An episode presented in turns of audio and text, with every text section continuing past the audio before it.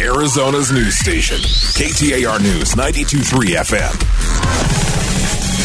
Got that sniffling, sneezing, stuffy head thing going on? Time for your daily dose of vitamin chat. Award winning?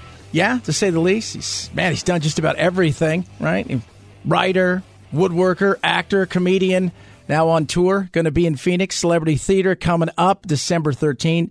Uh, Nick Offerman joins us. And by the way, for all of your great stuff that you've done, to me, I look at you and I say to myself, you know, Meet the Millers. I just love Meet the Millers, man. Oh, thank you. That was that was a lot of fun. Um, that was I think that was my filthiest role. Uh, I had I had ear sex with Jason Sudeikis in that movie. Yes, yes, you did. That was a good time. You know, between all the I slinging with your wife that you do on the Sling TV stuff and that, I was like, that right there is spectacular. But you're on tour. You've been out there since July. You're going to be coming here, and you're going to be finishing off the next night in San Diego. And how's it been? Like what the 37 dates you've been on this, and and it's funny because when you read all the stuff, it's not the traditional quote unquote stand up comedy because you know you're kind of a humorist more than you are uh, get up there and tell jokey joke. Yeah, it's. I mean, I don't. Uh, I don't have the talent to just uh, to make people laugh with my clever wit. So I have to actually uh, work much harder. So I, I come up with things I want to talk about, things uh, in myself perhaps that I want to address, and then I I uh, couch those in funny songs, and people seem to laugh. Uh, I do a little dancing. There's there's some uh, excellent sashay work in this show and um, it's a lot of fun. Uh, my uh, the hit song. Apparently, people are really responding to uh, the Brett Kavanaugh song called "I Like Beer." well, he did like beer. Apparently, apparently liked yeah. beer a lot. Uh, you know, you go out and see you, and again, a humorist is much different than the stand-up. But you you do a lot of different things. Like, what have you learned along the way? Because we live in a very fractured time. You know this more than anybody, Nick. And you're out there and you're seeing all this stuff, uh, but you want to try to reach as many people as possible. And in a lot of way, humorous comedy and stuff can do things like that. But I think sometimes a lot of the country feels like they're being left out of some or they're being made fun of. Yeah, well, I mean, I, I do my best to. Uh, I mean, there, there's some you know big ticket items uh, these days in the uh, in the White House that are are kind of unavoidable. Like uh, it's it's pretty undeniable what's going on, and it's it's getting worse every day. But I try I try to step back from that and say, look, we're we're all in this together. We're one big group of people in a country where we get to pick what happens and so let's make fun of how stupid all of us are. Um, because we're in what's supposed to be a democracy, and yet everybody's shaking their fist at each other. Um, so I, I do my best to be inclusive um, and uh, and make fun of, of myself and the audience as much as uh, people who maybe get their news from a propaganda channel. I think we know what you're talking about there. Uh, uh, talking Nick Offerman. He's uh, uh on tour, going to be here uh, in uh, December. So you go around, you do all of these things, and you ask you do, you, do you ever pinch yourself and say, man, I can't believe I'm doing this? Because there's got to be that point in your life when you're doing all of these things and you say, this is what I do for a living. This is pretty awesome. it, it happens all the time. I mean, uh, my favorite thing about touring, I, I started in Chicago theater doing plays in Chicago, and now I get to go to all all these cities in, in, in America and also you know Australia and, and England and um, these beautiful old theaters where where people you know for decades and sometimes centuries have gathered to receive some form of medicine. And and here's this donkey from Illinois with his guitar and his work boots. Uh, and I, I, I constantly say, I can't believe I get to do this as my job, and and that that gratitude that makes me work uh, extra hard to uh, to, to br- try and sneak as much broccoli into the pizza as I can. When did you know? Like, when was there? You know, I was I watched this thing with Eddie Murphy, and and he said it was like uh, Nutty Professor too. When he said that's when I knew I had made it. Like, when was that moment where you thought to yourself? Okay, I'm I, I, I'm here. I have arrived. I've made it. I don't have to worry about my next meal or these kind of things. What was that moment or that role?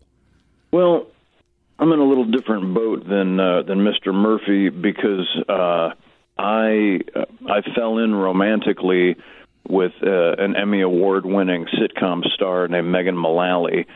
And so, so the moment came for me uh, through my uh, my efficacious marriage it, that that came a few years before um, well, uh, before professionally when when Parks and Recreation kind of took off. Uh, people around me, my agents and like my friends in the business, they sort of had their ear to the tracks and and sometime in the second season of Parks and Rec, they said, "Oh, something's happening. Your your life is about to change."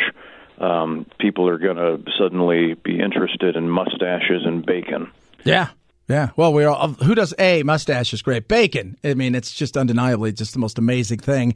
And uh, yes, you guys do those sling, but she's she's playing a part in this, right? Is she does she help you a lot as far as the writing and the, and and stuff, or is this just all you? I I write the show, and then um, Megan has an incredible showbiz brain. And so uh, it, it would be foolish of me not to try and apply her brain to as much of what I do as possible. So she she comes in.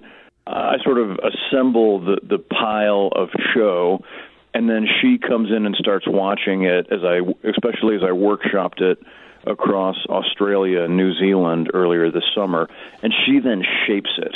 Um, she's incredible at editing and uh, I always I always try and sneak in a few really bad puns that she then makes me cut. Um, I just thought of a new one the other night, and and I got to do it five or six times before she found out about it. Now she's making me cut it. Where I, I'm talking about the great things we've done as a society, and I say, you know, drinkable yogurt. That's amazing. We invented that. Uh, NASA. That's fantastic. Um, the popular astronaut dating site, ASA. Um, I hear, I understand that that is really taking off.